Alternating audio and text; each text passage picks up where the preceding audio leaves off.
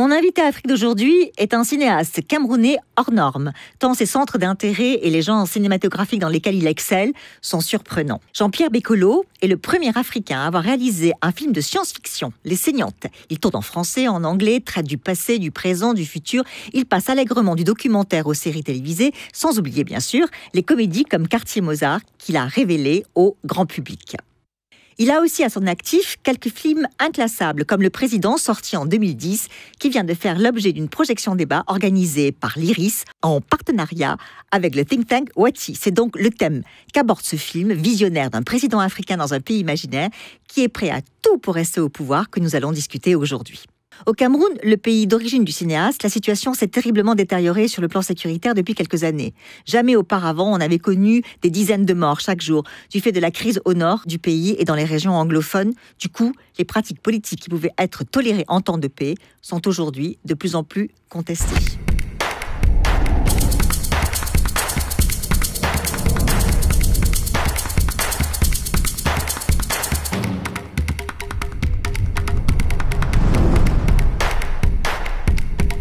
Jean-Pierre Bécolo, bonjour. Bonjour Christine. Alors vraiment très heureuse de vous recevoir aujourd'hui. Vous êtes en tournage au Cameroun, n'est-ce pas? Et, peut-être peut-on déjà avoir alors dans ce cas un indice sur le thème de votre prochain long métrage en exclusivité pour Sputnik France? Bon, déjà, je suis confiné au Cameroun. Euh, bon, euh, ce que je tourne actuellement, c'est la suite de la série Our Wishes. Euh, qui est diffusé actuellement sur TV5 Monde euh, sur l'histoire coloniale allemande au Cameroun, 1884, euh, à la veille du traité qui fera du Cameroun une colonie allemande et qui partagera l'Afrique. La conférence de Berlin, pardon, qui partagera l'Afrique. D'accord. Bah, écoutez, on regardera ça avec beaucoup, beaucoup d'intérêt. Alors, justement, vous le mentionniez, vous vous trouvez donc au Cameroun depuis que la pandémie du coronavirus s'est déclarée en mars et que, et que elle, elle vous y a donc bloqué. Comment avez-vous vécu cette période sur un plan personnel et, en ce qui concerne la manière dont la crise sanitaire a été gérée dans votre pays Qu'en pensez-vous? Bon, d'abord, je pense que euh, je me suis posé la question de savoir si j'étais ailleurs, est-ce que j'aurais été mal à l'aise? Parce que quelques mois auparavant, j'étais en Colombie. Donc, je me suis demandé euh, euh, est-ce que comment j'aurais réagi si j'étais bloqué en Colombie, surtout dans le Choco là-bas, dans la partie noire en fait, côté du Pacifique? Euh, je ne sais pas trop, mais j'étais plutôt heureux d'être ici euh, parce qu'évidemment, c'est une période où on pense à beaucoup de choses. Évidemment, on pense à la mort et qu'on se dit finalement, on pense à, disons, à ce qui est vraiment important. Euh, on se demande qu'est-ce que qu'est-ce qui est vraiment crucial Hein, elle va avec évidemment toutes les futilités, toutes ces choses qui servent à rien. Vous savez, nous faisons du cinéma. Le cinéma, c'est parfois un truc futile, hein, célébrité, tapis rouge, Oscar et tout ce que vous voulez. Et je pense que euh, euh, c'était un moment un peu comme ça où on essaie de revenir à l'essentiel. Ce qui m'attriste un peu, c'est que je ressens comme si les gens veulent tous retourner dans le monde d'avant. Et hmm. moi, vraiment, je me suis dit, euh, il y a même une, comme une pression du retour au monde d'avant. Et moi, je me suis dit dans ma tête, euh, je, suis, je suis ailleurs. Hmm, bien sûr. Et en ce qui concerne la gestion de la crise sanitaire par les autorités camerounaises, est-ce que ça vous a euh, satisfait, horrifié euh, Qu'en pensez-vous? Nous sommes quand même donc ceux qui ont le plus mal géré la crise, cette pandémie, hein, si on prend l'Afrique subsaharienne. Et évidemment, rien d'étonnant, parce que je ne vois pas comment on aurait pu bien gérer cette pandémie quand toutes les autres choses sont euh, je dirais pas géré du tout. Hmm. Euh, nous sommes quand même dans un modèle de fonctionnement euh, assez étrange depuis plusieurs années déjà. vous savez que le président est absent, donc pas de leadership. Hmm. Chacun a sa petite chapelle qu'il gère. Des petits. en fait, le Cameroun est géré par des petits chefs de clan, hein, parce que quand vous êtes nommé à un poste, vous devenez, disons, un roi dans un petit royaume où vous faites ce que vous voulez et la plupart des ministres, des directeurs sont là depuis 15, 16, 17 ans. Donc je pense qu'il n'y euh, a rien euh, qui peut les ébranler. Et évidemment, c'est business as usual. Hmm. Donc cette pandémie était juste comme s'il y avait un événement mineur. Hein. Euh, c'est plutôt l'international avec l'information qui a poussé, disons, à, à, reconsidérer certaines choses. Mais vous savez, euh, le système est là, très solide, hein, et mm, tout à on voit mal comment il aurait pu Mm. changer quoi que ce soit. Tout à fait. On, va, on va d'ailleurs y revenir en long puisque c'est le sujet de, de cette émission. Euh, mais autre question d'actualité. Alors vous qui avez vécu plusieurs années en Amérique, en plus de l'Europe, euh, je ne peux pas bien sûr ne pas vous poser la question par rapport au meurtre de George Floyd et, et les manifestations antiracistes qu'il a soulevées. Qu'est-ce que cela vous inspire? Bah, Ça m'a inspiré avant, qui est le meurtre de Floyd. C'est-à-dire que j'ai fait un film euh, qui devait d'ailleurs sortir en salle en France, euh, mais malheureusement, le Covid-19 a interrompu tout le processus, euh, intitulé Les armes miraculeuses, Miraculous Weapons. Il s'agit d'un film où nous suivons condamnés à mort que trois femmes essayent de sauver. Mais jamais on ne saura de quoi il est condamné, pourquoi il est condamné. Ce qui est important, c'est que le noir est déjà condamné à mort. Mm, Tout à fait. et, de- et le film, le film, quel que soit ce qu'il a fait ou qu'il n'a pas fait, donc c'était pas ça le sujet. Donc l'idée était de voir plutôt ces femmes qui essayent de le sauver. Euh, et donc si on rentre dans la lecture, disons métaphorique ou symbolique, euh, donc euh, c'est le combat de la vie contre la mort en fait, et que ces institutions qui condamnent à mort évidemment trouvent en face d'elles donc l'humain, hein, l'humain qui lui lutte. Bon, et dans ce cas, il y a trois femmes, une prof de français. Et je pose la question, qu'est-ce qui va nous sauver? Qu'est-ce qui va Mhm. sauver l'homme noir? Est-ce le savoir ou la connaissance? Donc symbolisé par cette femme qui est prof de français en prison. Et l'autre, c'est est-ce que c'est nous-mêmes? C'est la femme noire du condamné Mm. qui travaille euh, à côté de la prison, qui a créé un petit bed and breakfast. Et puis, euh, la troisième personne, c'est une, euh, une, une da- je crois, danoise ou non, suisse, suisse, suissesse, qui est un peu hippie, euh, qui n'a que son cœur pour être contre, contre la peine de mort et qui est artiste. Donc, euh, donc les trois questions, c'est qu'est-ce qui va nous sauver? Est-ce que c'est quelqu'un qui vient de loin? Est-ce que c'est nous-mêmes?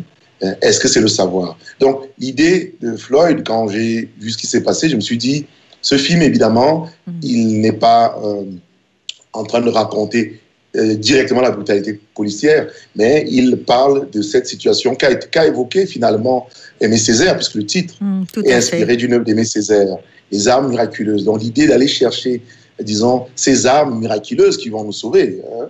Euh, et lui, bon, évidemment, il y a l'idée de la langue française, il y a toute cette histoire-là. Et il y a une, une question même, je dirais, un peu polémique. C'est-à-dire que euh, comment on a pu imaginer que la langue de l'autre, donc la langue de l'oppresseur, va finir par nous sauver.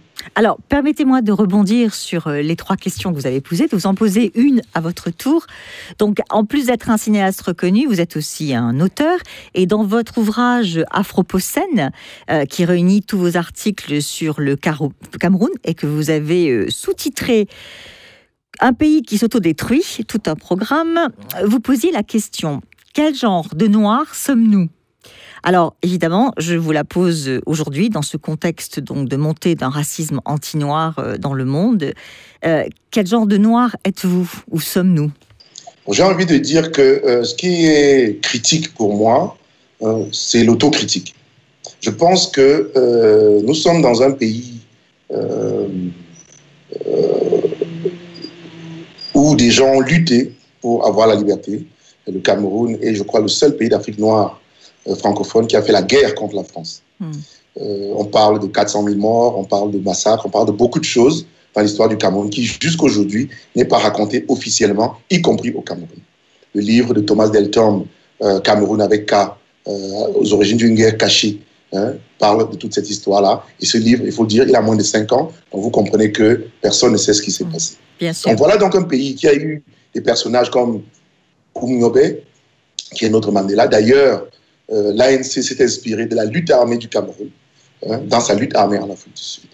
Les Camerounais étaient ceux qui ont formé tous ceux qui, euh, parce qu'ils étaient en exil, euh, tous les mouvements de libération au Ghana, partout, hein, pendant cette période de libération. Donc nous voilà donc dans un pays où le président, en 38 ans de pouvoir, n'a jamais cité Martin Luther King, Mm. n'est jamais allé à Soweto, n'est jamais allé à Harlem. Et même quand Mandela est décédé, il était à Paris en train d'essayer de rencontrer François Hollande, qui lui-même était parti aux funérailles de Nelson Mandela. Hmm. Quel genre de noirs nous sommes-nous Voilà le genre de noirs que nous sommes devenus. En Nous sommes devenus des noirs qui oublient, qui ont oublié hein, tout ce qui s'est passé pour qu'ils deviennent libres.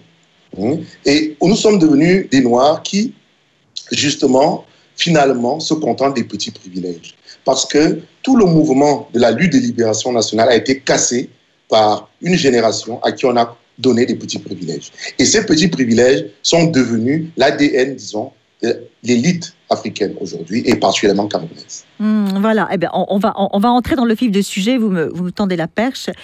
Et en fait, c'était le thème de votre euh, fiction docu, le, président. Comment savoir quand il faut partir? Alors, pendant la visioconférence de, de l'IRIS en partenariat avec Wati, à laquelle je faisais allusion en introduction, vous avez beaucoup insisté sur le fait que ce qui est le plus dérangeant dans votre film, euh, tourné il y a dix ans, c'est que le Cameroun, votre pays, n'a jamais choisi son président. Pouvez-vous nous en dire un peu plus et pourquoi cela vous a inspiré?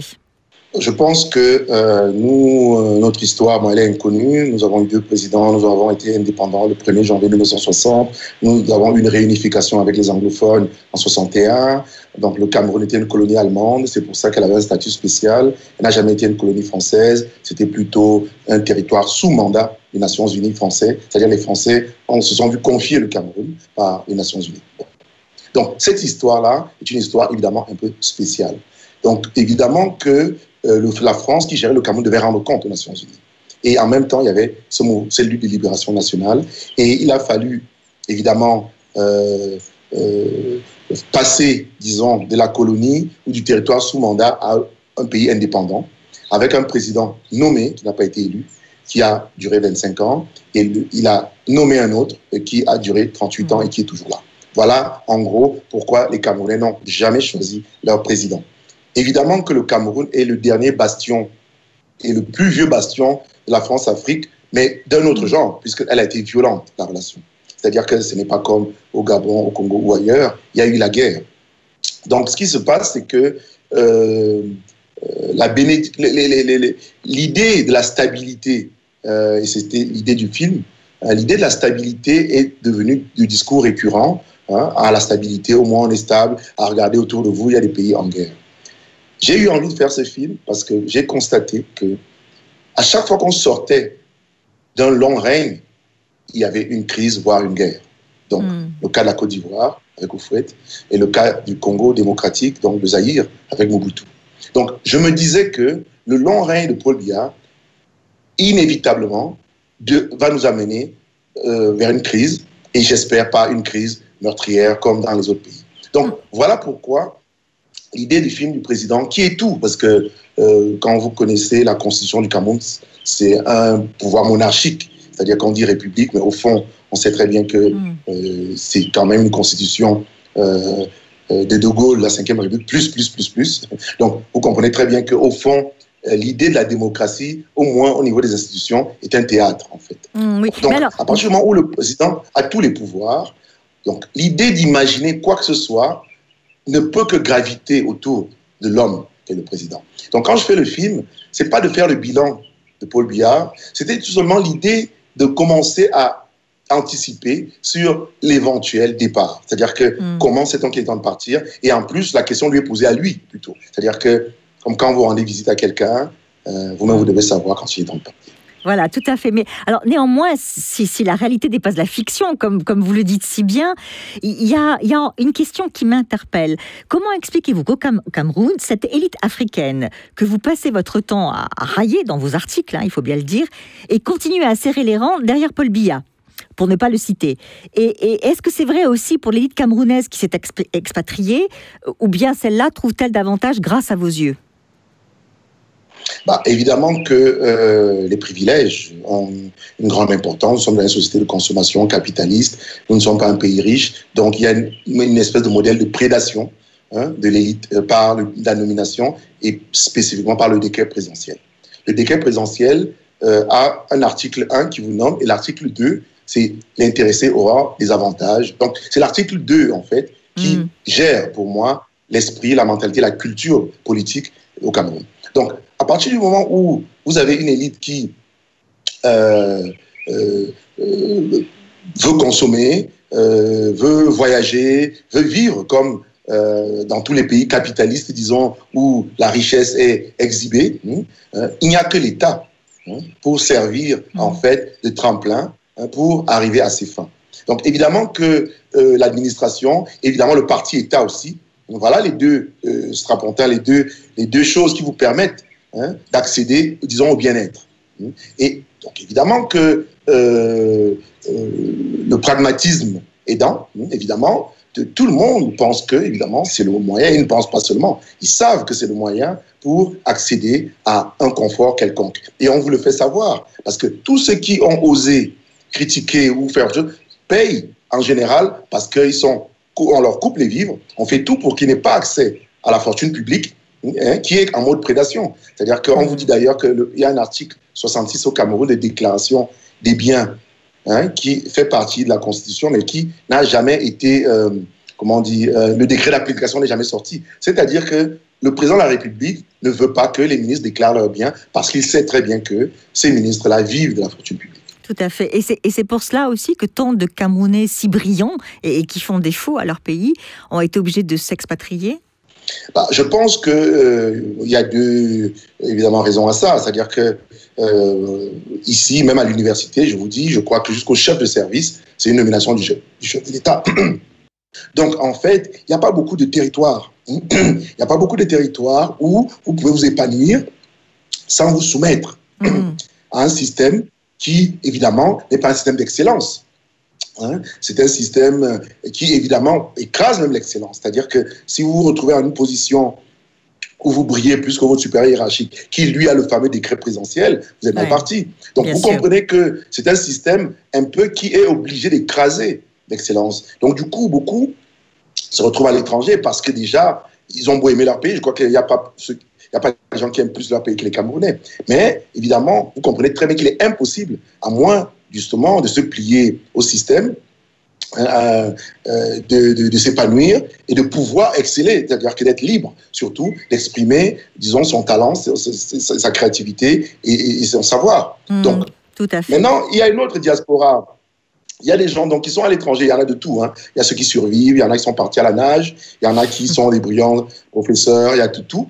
Bon, mais ce qui est flagrant, parce que moi j'ai été à l'étranger et j'ai côtoyé beaucoup de Camerounais à l'étranger, bah, c'est, disons, la blessure profonde hmm. de voir leur pays hein, euh, être comme il est, alors qu'eux profitent hein, de, de, de, structures, de modèles, d'idées, de manière de faire de d'autres pays, hein, et voient leur pays, euh, disons presque beauté en touche, disons, le projet de devenir un pays, disons, ne serait-ce que normal. Euh, je dis souvent que nous n'avons pas encore connu notre année zéro. Mm. Nous attendons, ça peut durer un an, deux ans, dix ans, vingt ans, mais nous ne sommes pas encore à notre année zéro. Et cette frustration de la diaspora hein, est là. C'est-à-dire qu'ils savent très bien ce qui marche ailleurs. Ils ont même contribué à faire marcher beaucoup de choses ailleurs, mais ils voient bien que chez eux, hein, ils ont la famille, ils ont tout ce que vous voulez, ils viennent ici, ils voient bien que euh, tout est bloqué, le, disons, l'idée du développement, si elle ne passe pas par un système étatique corrompu et tout ce que vous voulez, hein, il, n'est pas, il n'est pas envisageable. Donc voilà un peu, en gros, d'où vient la frustration de cette élite, euh, de cette, disons, diaspora à l'étranger, qui aussi a décidé d'agir. Parce que là, maintenant, elle a réussi à, faire une chose inédite, à faire partir le président Paul Biya de la Suisse, euh, mmh, où il les, les anti-sardinards, oui, les anti-sardinards. Voilà. Donc, je pense que cette colère Hein, c'est une colère de Camerounais, parce qu'on essaie de dire qu'ils sont plus d'ici. C'est une colère de Camerounais, mais qui se retrouvent à l'étranger et qui n'ont pas le moyen, ne savent pas comment faire pour apporter leur contribution à un pays qu'ils aiment beaucoup. Alors, comment le cinéaste visionnaire que vous êtes appréhende-t-il, alors du coup, euh, les scénarios possibles au moment de la succession de Paul Biya et, lequel vous paraît le plus probable? Bon, évidemment que euh, bon, il y a la réalité, il y a la fiction. Hein. Euh, hmm. Bon, d'abord, depuis quelque temps, maintenant on ne sait pas si la fiction a dépassé la réalité. Le président n'est pas trouvable, on ne le voit pas. On le voit dans les vidéos que beaucoup contestent comme des vidéos truquées. Hmm.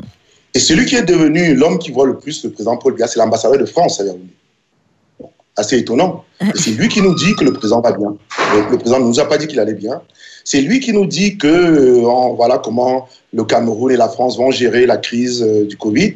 C'est lui qui nous dit que le journaliste qui a été assassiné, on va faire des enquêtes. Bref, Paul Biya ne nous dit rien. C'est l'ambassadeur de France qui nous dit ce qui se passe, mm.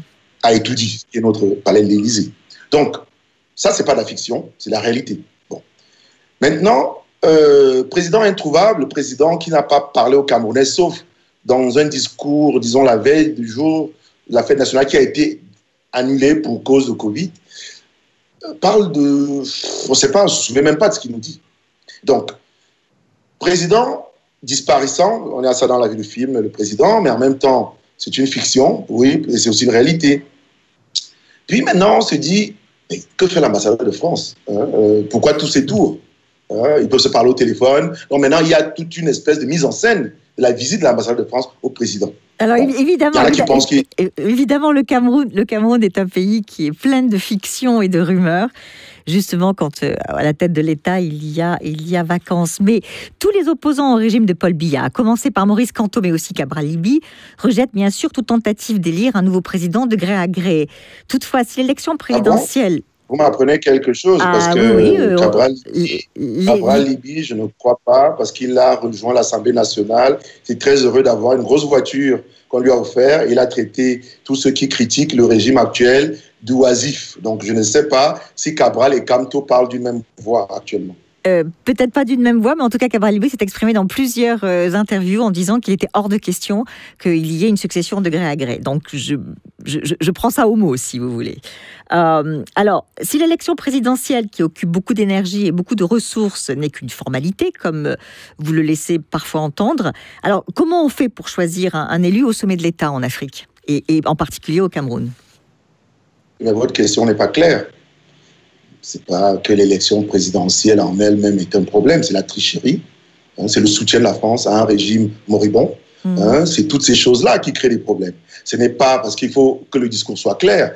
L'élection présidentielle en elle-même, en gros, donc, vous remettez en cause la démocratie. C'est-à-dire, vous voulez dire que finalement, c'est la démocratie qui pose problème. Allez, les Africains, prenez-vous en roi. Mais pas il y aura la paix. Pas, du, pas ce que je veux dire, non, attendez, je vais, C'est moi Donc, j'essaie de dire, c'est que euh, je, pense tout simplement que euh, euh, il faut raisonner comme on raisonne partout.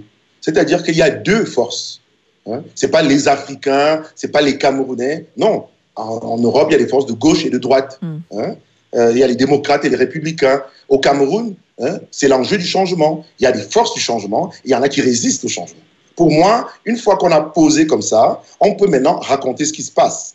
il ne faut pas avoir le regard de que nous sommes un nulle part l'humanité est une, parce que c'est les Africains. Voilà. Donc, ce que je veux dire, c'est que tout ce qui se passe au Cameroun, c'est la lutte du changement contre, disons, l'immobilisme ou regarder tout comme avant. Voilà. Donc, c'est ça qui se passe. À partir du moment où vous avez vu que ceux qui essayent de changer hein, euh, sont évidemment emprisonnés, neutralisés, que ce soit pas l'élection présidentielle ou d'autres choses, hein, je veux dire, les anglophones, c'est pareil. C'est aussi une force de changement. Hein? Donc, à partir du moment où il y a une force de changement, on voit bien que le système en place, moribond, vieillissant, euh, apathique, hein, a les réflexes coloniaux. Parce que tout le discours, comme si vous décryptez les textes et messages actuellement, c'est exactement le discours colonial qui a combattu la lutte de libération nationale. Hmm, donc, nous vivons donc, en fait, une espèce de système où, évidemment, on essaie de convaincre tout le monde d'accepter que nous sommes bien comme ça et que les choses ne sont pas pires qu'ailleurs et qu'il faudrait continuer. Et là, de continuer, il y a un problème, puisque le président est vieillissant, il est euh, presque absent, il n'existe peut-être plus. Bon, voilà. Et comment on continue donc? C'est le gré à gré dont vous parlez. C'est-à-dire qu'à un moment donné, voilà, donc on se dit, pourquoi? Parce qu'il faut continuer, et il faut surtout neutraliser toutes les forces du changement. Donc il faudrait que de ce système moribond naisse une succession hein, qui pourra continuer tout ce que les Camerounais vivent tous les jours, euh, parce que c'est un pays qui devient le dernier de la classe. D'accord. Et alors, dans ce cas, avec des élections claires et transparentes, et acceptées par tous? Bah, Est-ce que c'est possible d'abord? Parce que vous allez comprendre que nous avons une constitution. évidemment, on modifie la constitution d'abord pour allonger le mandat présidentiel. Maintenant, on, on veut justement modifier, ils sont, je crois, en session, pour mettre un vice-président pour le gré à gré. Mais la constitution elle-même pose des problèmes. Et puis, c'est une constitution qui est faite par le régime. On ne s'est jamais assis comme les pères fondateurs aux États-Unis. La première constitution a été écrite par Maurice Duverger. Et puis après, elle a été amendée par euh, des fontes du régime, comme Joseph Ouna et d'autres. Donc, on sait très bien qu'on n'a pas de constitution. C'est-à-dire que le peuple n'a pas de constitution. L'État, le régime, a une constitution pour continuer ce qu'il a à faire. Puis maintenant, et les CAM, c'est-à-dire y a la structure qui gère les élections. vous savez, on n'a jamais choisi de président au Cameroun. Donc, une structure qui gère les élections est bridée, hein, évidemment, qui arrive à vous donner des rapports avec du 104%, des rapports officiels. Vous comprenez très bien que on est mal parti. non, pareil, toutes ces mm. choses-là doivent se faire avec tout le monde. Mais l'idée de donner des grosses voitures aux députés, dont à Cabra Libye, pour qu'à l'Assemblée nationale, qui se taisent. Donc vous comprenez très bien, nous sommes repartis pour un tour où finalement, nous voulons perpétuer quelque chose qui ne marche pas, tout simplement parce qu'il y a des petits privilèges. Alors, si on ne peut plus euh, aujourd'hui écarter le scénario du pire, comme euh, vous nous l'avez décrit, derrière l'absence d'alternance au Cameroun, il y a bien sûr aussi les risques de conséquences que cela peut entraîner pour l'ensemble de la région. Êtes-vous inquiet par rapport à la crise anglophone notamment et aux conséquences géopolitiques qu'elle pourrait entraîner? Ben, si jamais l'Ambazonie parvenait à faire sécession du coup bah, ce n'est pas la sécession de l'Amazonie qui fait problème, vous disons la vérité. C'est-à-dire c'est plutôt la non-sécession de l'Amazonie qui fait la guerre, parce que nous sommes déjà en guerre. Hmm. Parce qu'il faut dire, peut-être que cette guerre, les francophones sont indifférents, peut-être que la communauté internationale est indifférente, ce que je ne crois pas de temps en temps quand même. Hier encore, les Russes hein, en ont parlé. Donc, juste pour dire que il y a déjà la guerre. Hein. Donc, le pire, c'était qu'il fallait éviter la guerre. Hein. Et évidemment, tout a été fait pour qu'il y ait la guerre, puisque toutes les autorités camerounaises ont dit qu'il n'y a pas de problème anglophone. Et puis tout d'un coup, on les voit amender beaucoup de choses, commencer à accepter quelques concessions que les anglophones, qui, étaient, qui faisaient partie des revendications anglophones. Après des emprisonnements de près de neuf mois de leaders anglophones, donc on commence à, céder un tout petit peu. Donc ça veut dire qu'il y avait un problème anglophone. Maintenant, on est arrivé à la guerre avec tous les massacres qu'on connaît, et qui, mm. il y avait des crimes atroces, hein, et des, familles, euh, euh, tout, tout, ce qu'on peut, peut, imaginer des deux côtés. Donc vous comprenez que nous sommes déjà, au moins pour ces personnes-là, dans le pire. Bon. Maintenant, comment en est-on arrivé au pire? Tout simplement avec mm. l'aveuglement du régime. Bon. Et la France, parce que quelque part, euh, je crois que la France a une lecture un peu coloniale de l'affaire. Ah, les francophones sont, sont, menacés, les anglophones de faire sécession, donc voilà, il faut supporter les francophones. Ça n'a rien à voir. En fait, les anglophones ont le même problème que tout le monde. Ils en ont marre d'un régime moribond qui ne s'occupe pas des problèmes. Hein, et ils ont beau évoquer les problèmes, personne ne les regarde. Donc, eux ont décidé de prendre les armes, ce qui n'est pas mon, disons, euh, ce que je pense pas est la bonne solution, mais c'est ce qu'ils ont décidé de faire. Hmm. Maintenant, on dit que on a juste peur que la région s'embrase. bah, attends, le Cameroun est déjà embrasé. Au moins, ceux qui vivent dans le nord, l'ouest et le sud-ouest vivent la guerre tous les jours. Hmm. Donc, c'est juste pour dire que, en fait, qu'est-ce qu'il faut pour que ce qui se passe intéresse finalement euh, le, le, monde entier, disons. Qu'est-ce qu'il faudrait? Il faudrait, c'est au nombre de morts, on doit, on doit, on doit être en train de, de, de, faire une compétition. Donc, ce que je veux dire, c'est que pour moi, mhm. la vraie question et le vrai problème au Cameroun, c'est que si, et c'est le sujet du film en fait, si nous réussissons à négocier hein, la transition, c'est-à-dire que le passage à, disons, à, à un nouveau régime, disons, je mhm. pense qu'on aura résolu tous les problèmes. Moi, je pense que c'est l'erreur d'Emmanuel Macron et c'est l'erreur de la France. C'est-à-dire que, euh, que ce soit les réflexes ataviques de la France-Afrique, que ce soit une espèce de, disons, de légèreté, d'ignorance ou d'incompétence, ce qui est clair, c'est que le, sort du Cameroun dépend de la transition, comment la transition va se produire. Et si, si le gré à gré pour eux semble euh, être la solution, euh, je dis bonne chance. Hein. Et si, euh, par contre, et c'était pour moi le coach qui a été raté avec l'élection présidentielle, cette élection présidentielle aurait dû produire un nouveau leadership. Hein. Vous même avec des concessions. Vous, parlez de celle d'octobre 2018, n'est-ce pas, les présidentielles d'octobre 2018 Oui, tout à fait. C'est-à-dire qu'un peu comme au Congo, au Congo, où finalement le consensus autour de, de, de Kabila, finalement, a permis au moins de résoudre un certain nombre de conflits latents, mais au moins de repartir avec l'idée ou l'espoir que le pays repart. Hmm. Donc nous avons raté ce coach en 2018 et je pense que maintenant, tout ce qui leur reste, parce que je ne sais pas pourquoi il y a urgence d'un gré à gré, ils peuvent encore tenir cinq ans, hein, le, régime attend la prochaine élection présidentielle, mais je ne comprends pas d'où où est l'urgence. Est-ce que le président est vivant? Est-ce qu'il est malade? Est-ce qu'il est, est à mauvais état et qu'il faut absolument quelqu'un pour prendre les rênes de la chose? Je ne sais pas. Mais ce qui est pire, c'est pas la guerre qu'ils sont en train de mener à l'opposition aux anglophones, c'est la guerre entre eux. Hmm. Parce que dès que quelqu'un sera positionné pour être le prochain président de la République, je vous promets qu'il y aura une guerre, mais une guerre féroce. Une guerre intestine, vous voulez dire, entre les différents caciques du pouvoir ah, Oui, parce que si les caciques du pouvoir détestent tant Maurice Kamto, parce qu'il en faisait partie, et lui, il a fait son coming out avant eux. Donc, il a pris de l'avance. Hmm. Et tous ne rêvent que de faire ça. Donc, finalement, euh, la détestation de Camto est juste liée au fait que lui, là, le courage, a été visionnaire, a fait ce dont ils rêvent tous avant.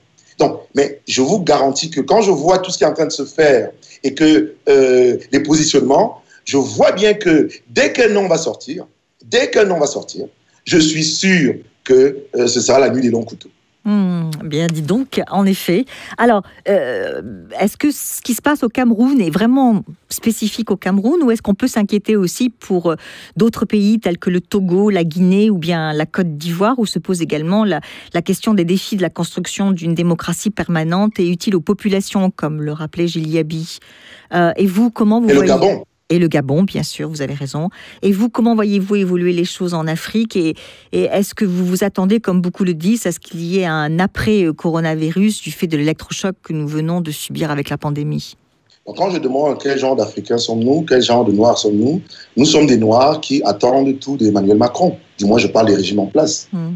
C'est-à-dire qu'à Yaoundé, hein, euh, quand Emmanuel Macron parle à un activiste, euh, c'est le branle-bas général. Hein. Et dès que Emmanuel Macron dit que ça va, à tout le monde. Euh, donc vous comprenez que finalement, le cœur de l'Africain colonisé, hein, euh, donc qui nous gère actuellement, parce que c'est eux, qui nous gèrent quelque part, est un est celui qui attend de son maître, le français. Et là, on revient aussi à l'histoire de Black Lives Matter. C'est-à-dire qu'il attend, malheureusement, que celui-là lui dise finalement comment il doit se comporter. Ils, attendent un père protecteur, en fait, finalement. Et pour moi, c'est ça qui a lieu. C'est deux générations qui luttent. Ceux qui croient qu'ils ont besoin d'un Français comme père, d'ailleurs, le président Paul Biya dit qu'il était le meilleur élève de la France à Jacques Chirac. Donc, vous comprenez que c'était un peu un enjeu mental aussi. Hein. Hmm. Et les espoirs fondés sur Macron, sa jeunesse et tout, ont finalement euh, été finalement déçus, puisqu'on comprend qu'il n'y euh, a pas finalement de changement de logiciel. Vous avez cité que les pays francophones. Ça ne vous dit rien? Pourquoi on s'inquiète que dans les pays francophones? Hmm, Tout à fait. C'est un problème au Ghana, et tout ça. C'est pour dire quoi? C'est pour dire que la France a imaginé depuis De Gaulle ce qu'on appelle le gouvernement perpétuel. C'est-à-dire qu'un régime qui ne change pas. Mhm. Donc, évidemment que le peuple africain, lui, il a changé entre-temps. Mais il y a encore ces noirs bizarres dont je parle, ces noirs étranges, mhm, qui, malheureusement, pour leurs privilèges, sont prêts à vendre père et mère et n'envisagent pas leur pays en dehors d'une espèce de précaré hein, qui euh, euh, français, disons. Et c'est un peu le combat, en fait, qui a lieu. C'est comme la dernière phase d'un combat contre le colonialisme, en fait, des libérations. C'est-à-dire c'est une libération mentale, et ça, c'est pas gagné, je, peux vous dire. Hélas, hélas, vous avez, vous avez tellement raison, et, il faudrait juste espérer que les faits vous donnent tort un jour. Cher Jean-Pierre Bécolo, cher Jean-Pierre Bécolo, sur ces bonnes paroles, euh, ben, je vous souhaite une bonne fin de tournage, un bon déconfinement, et vous remercie infiniment d'avoir bien accepté de répondre à nos questions. C'est moi qui vous remercie, Christine.